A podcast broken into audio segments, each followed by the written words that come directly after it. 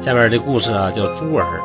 珠儿是一个孩子的名字，因为故事发生的那个地方啊，把宝珠作为人世间的最珍贵的东西，所以给孩子起名为珠儿呢，也表示着对孩子啊，特别宝贝，是说掌上明珠的这么一个意思。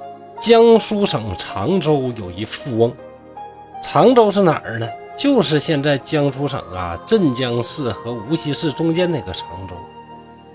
这一家姓李，当家的叫谁呢？叫李化，田产挺多呀。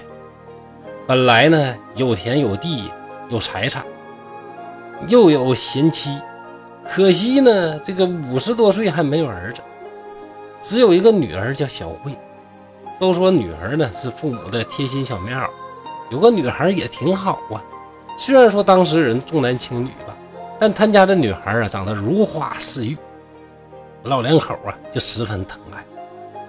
可是人有旦夕祸福啊，这小慧才十四岁就得疾病死。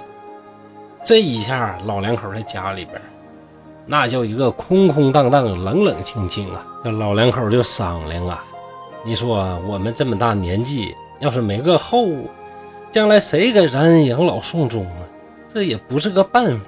哎呀，这样吧，老头啊，你就纳个气，给你生个孩子。反正咱家也不差这点钱，对不对？这李化呢，真就纳了一个妾。一年多之后啊，生了一个儿子，老来得子，那能不金贵吗？李化带这个孩子就像掌上明珠一样，那真就应了那句话呀：“含在嘴里怕化喽，捧在掌心啊怕掉喽。”啊，这样的。哎，这么金贵的孩子起什么名啊？为了表达父母的意思。就起名叫朱儿。朱儿渐渐长大了，哎，长得小伙不错啊，挺结实的，还挺帅，一表人才。可惜呀，脑袋不好使，傻了吧唧的。五六岁的时候还分不清五谷。其实啊，你要按照这个标准来讲啊，那现在社会里边傻子多了，对不对？现在二十多岁、三十多岁、几十岁不分五谷的也很多啊。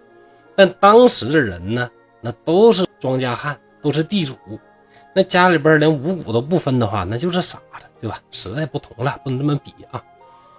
不但五谷不分呢，这孩子说话也磕磕巴巴，也说不明白。那就这样了，对于父母来讲也无所谓，你就啥也好，贱也好啊，有个儿子，我就感觉哎呀，值了，这辈子没白活，足矣了，非常满意。有这么一年呢，城里边来了一个化缘的和尚，眼睛不好使。据说这个和尚厉害，能测制人家闺阁中的秘闻。闺阁中的秘闻，外人哪知道啊？他知道，那说明人家相当有法术了。大家呀，都管他叫活神仙呢。这和尚还扬言说：“知道你们规格中的秘文，那不算个啥。我可以断人的生死祸福。”他化缘的时候，点名啊，跟人要说你得给我一百钱，你给我一千钱，你给我多少多少钱，是反正他点名要的呀，没有人敢违抗。这一段呢，感觉就特别像前边那个妖术，对吧？能断人吉凶祸福，然后呢就跟人要钱。有这么一天，这和尚呢就找到这个李化，听说你家挺有钱，对不对？就跟他要什么呢？要一百民钱，一百民就一百串啊，一百贯。这李化呢很为难，这一百贯钱呐，那可真不是个小数目啊！这一下让我拿一百贯钱，有点舍不得呀。于是呢，这李化呢也没敢不给，就拿出来十串钱。和尚一看，我跟你要一百，你就给我十贯十串钱。这啥玩意儿？不要不要，那我就问你给不给吧？你看着办，我也不说别的啊。我这点神通你也听说过。李化一听呢，害怕了，就慢慢的给加到三十串。和尚啊，声色俱厉的说：“我要一百贯钱，一百串少一文不好使啊！”这李化也很生气，你说啥也不干，我就给你钱，白给你三十贯钱，你还不满意？收起钱就走了，一分也没给。这和尚很愤怒，就说：“好啊，你别后悔啊！”过了一会儿啊，这李化家的猪儿啊，突然就心口剧痛，在床上那疼的直打滚啊，叽里咕噜的，手呢就咵咵的一顿抓，脚一顿瞎蹬啊，面如土灰呀。这个李化呢就害怕，这怎么办呢？哎呀，不行，快快快，那肯定是那个和尚的事儿。就带上这八十串钱呢，去求那个和尚。到那又是下跪呀，又是哀求啊，就恳求和尚救猪儿一命。和尚冷笑道：“哼哼，你拿出这么多钱太不容易了。我一个瞎和尚，能有什么法呢？对不住，对不住，管不了啊。”李化一看人家不管呐，没有办法啊，就只好回家了。到家一看。可怜珠儿呢，已经死在了床上了。李化就很悲痛啊，写了状子上县官那去告状。县里边派人呢，把和尚给拘捕审讯。这和尚就各种抵赖狡辩：“哎呀，大人呢，跟我没关系呀，那他家孩子自己死了，跟我有啥关系呢？”那县官一听，好啊，你不承认是吧？你当我县太爷没有手段治你吗？把衙役叫过来呀。就像敲鼓那么的噼里啪啦一顿胖揍，什么神仙呢？挨打的时候不也疼吗？又命人呢上他身上去搜身，搜出两个小木头人儿，还有一口小棺材和五面小旗子。这是啥呀？这不就是那个眼阵之术吗？那以前呢，这经常有人呢就整这种法背后呢用这些邪术来害人。对吧？你像汉武帝那时候，后来呢，这个太子啊，不都死到这上边了吗？巫蛊案嘛，对吧？就中国古人呢，就信这玩意儿。既然有这么明确的这个证据，知道这和尚呢不是好人，他用这种巫蛊啊、眼阵的方法就害人，那还客气什么？来吧，乱棒打死，噼里啪啦一顿胖揍，给揍死了。你说这和尚呢，整这个邪术干什么玩意儿？对不对？害人害己！李化叩首拜谢了县官，回了家。虽然说呀，这儿子的命是有人偿了，但毕竟孩子死，自己和老伴儿老两口啊，这个掌上的明珠啊，从此就再也回不到自己身边了。哎，那个心情是可想而知啊！李化到了家，时已黄昏。悲悲切切、凄凄惨惨的，就跟妻子两个人呢坐在床上说话。忽然呢，看一个小孩急急忙忙的走这屋里边，就对他说：“哎呀，阿翁啊，你咋走那么快呢？我是玩命追也追不上你，你走的也太快了。”阿翁是什么意思呢？就是古人呢，这个孩子对于这个年长的啊老者那么一个称呼，可以理解为什么呢？这个。老爷爷呀，或者是大爷呀，啊，这么一种称呼啊，这样的，管他叫阿翁。说阿翁家走这么快呢，我都追不上你。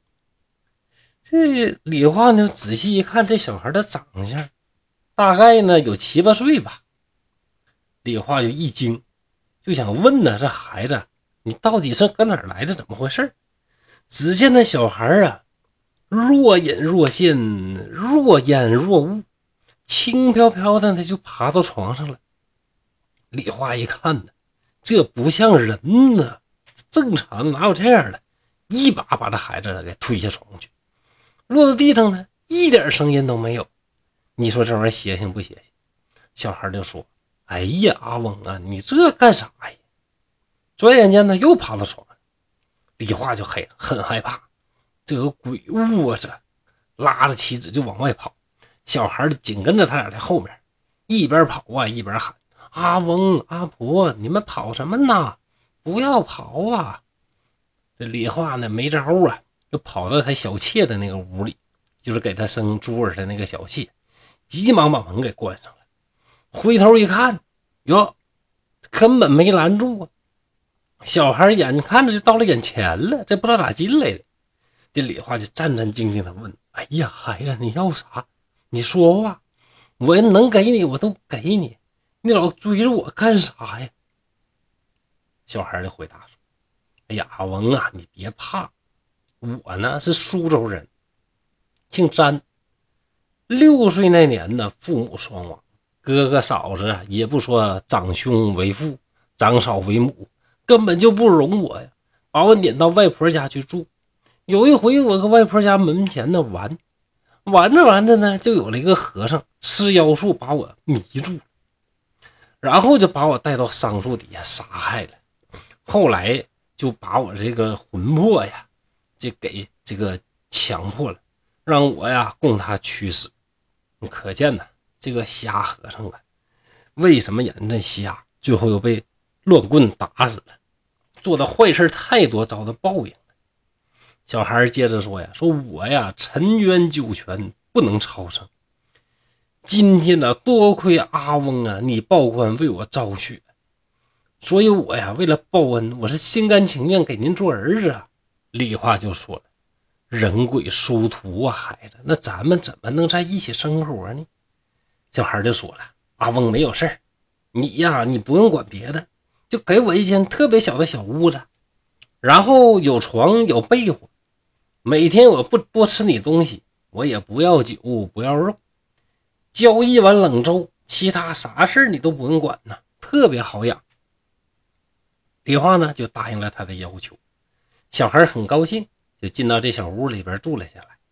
早晨起床之后啊，到各个房间里边给阿翁啊、阿婆呀，还有他这个妾呀早晚醒问，就跟李化的亲生儿子是一样的。